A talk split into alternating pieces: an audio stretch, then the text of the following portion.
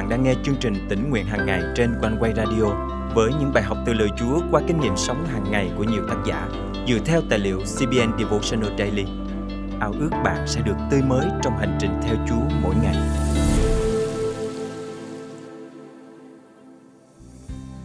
Những hoạn nạn và thử thách xảy đến trong cuộc đời chính là bài kiểm tra bộc lộ rõ nhất tình trạng đức tin của chúng ta. Cách chúng ta đối diện với thử thách sẽ bày tỏ cho mọi người biết chúng ta thật là con cái của Đức Chúa Trời. Bởi vì khi chúng ta biết mình là ai, biết Chúa là ai, thì điều đó sẽ quyết định cách chúng ta đối mặt với khủng hoảng. Bạn sẽ trả lời thế nào khi Chúa hỏi, ta là ai với con?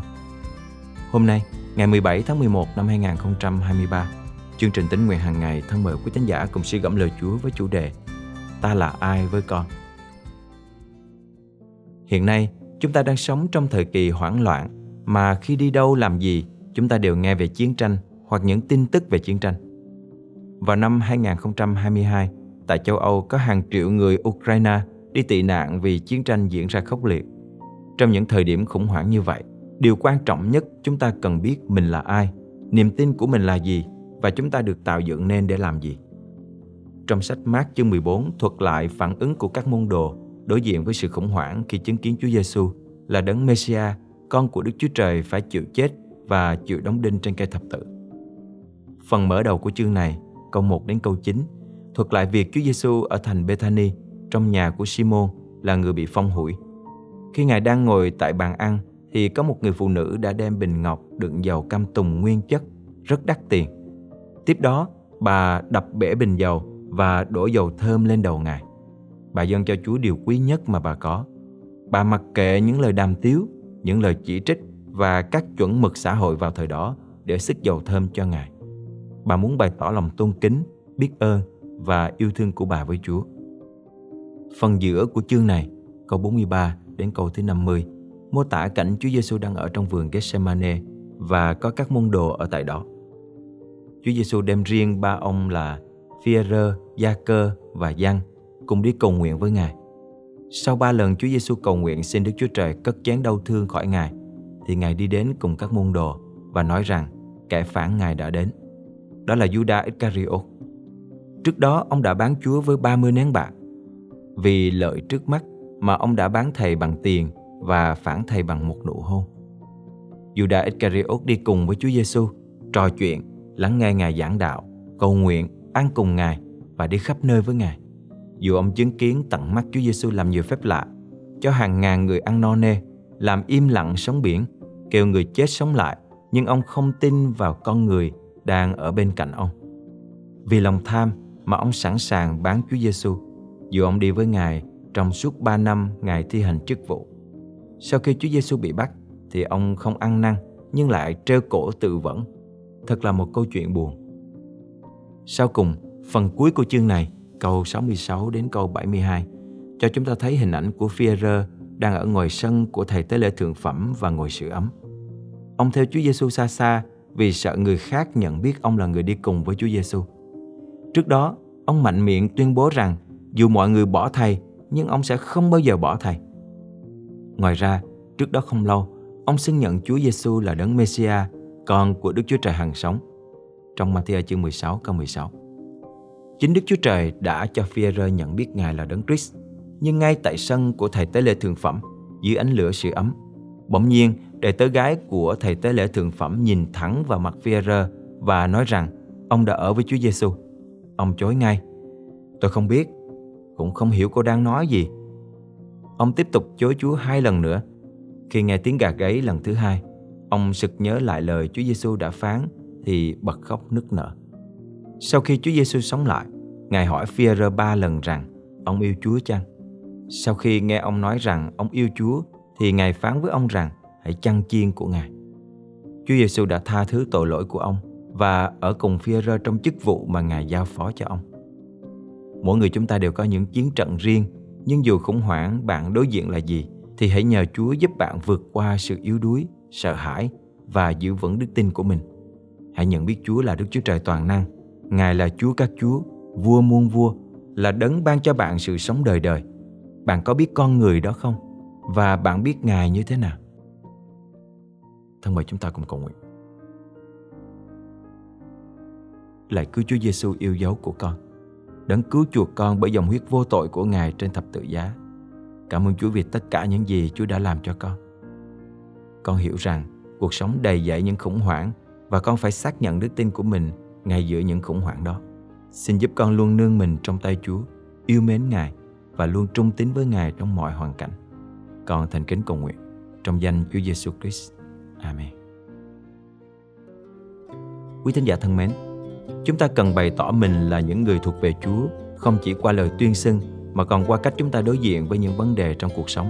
Trong những hoàn cảnh then chốt, khi đối diện với những việc hy sinh ích lợi của bản thân, khi thể hiện đức tin, nguyện Chúa thêm sức cho bạn để bạn có thể vững vàng, giữ vững đức tin không lay động, để cho những người xung quanh bạn nhận biết rằng chính Chúa là chủ của cuộc đời bạn.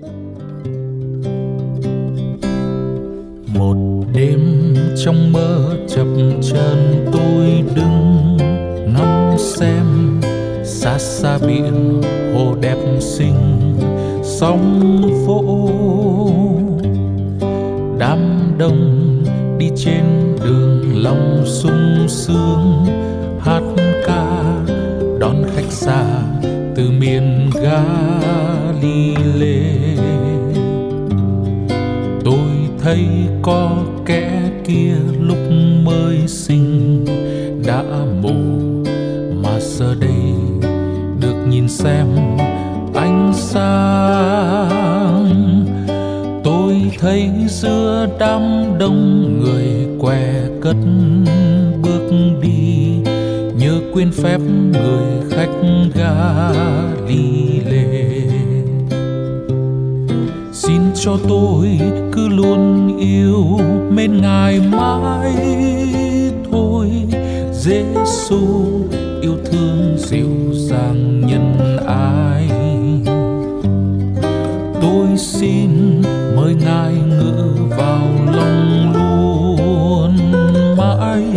chúa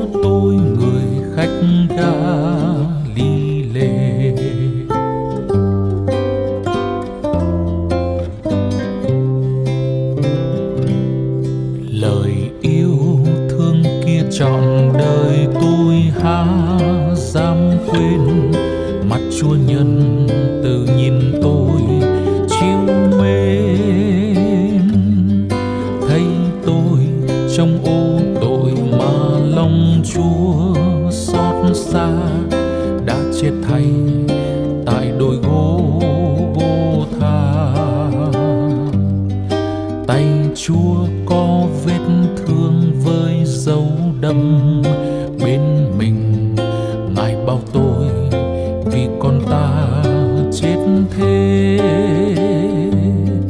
Bao gian ác chất chứa trong lòng này bỗng biến đi. Nhớ quên phép người khách ga đi lệ xin cho tôi cứ luôn yêu mến ngài mãi.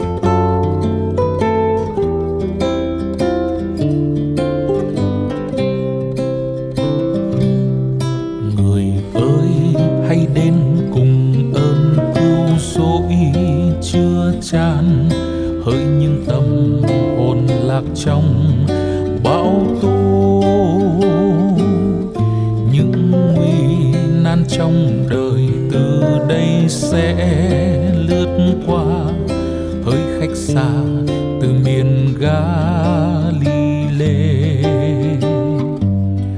Vì Chúa phán với tôi đi muôn nơi, giao truyền về tình thương Ngài cho dân các nước. Xin hãy rước chúa mau vào ngự giữa chúng ta. Mời người khách lạ xứ Galilee xin cho tôi cứ luôn yêu mến ngài mãi thôi. Giêsu yêu thương dịu dàng nhân ái. Tôi xin mời ngài chúa tôi người khách Galilee xin cho tôi cứ luôn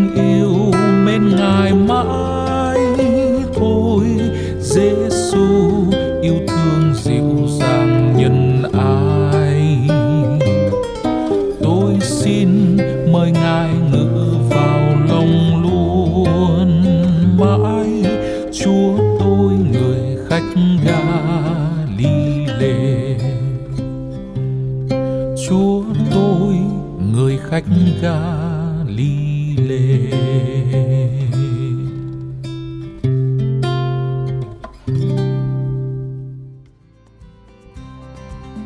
Quý thính giả thân mến, chương trình tỉnh nguyện hàng ngày thật vui được đồng hành cùng quý thính giả khắp nơi trong hành trình theo Chúa mỗi ngày.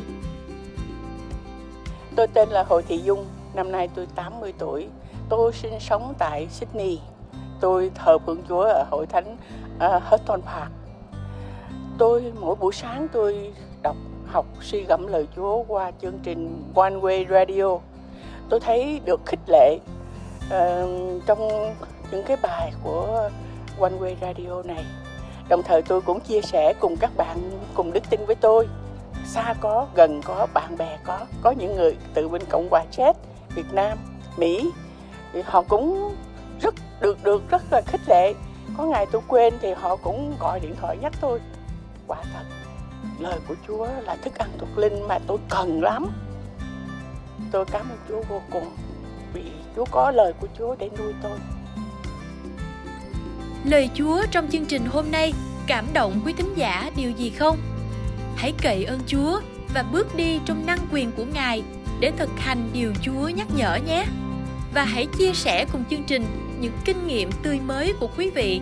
Thân chào và hẹn gặp lại.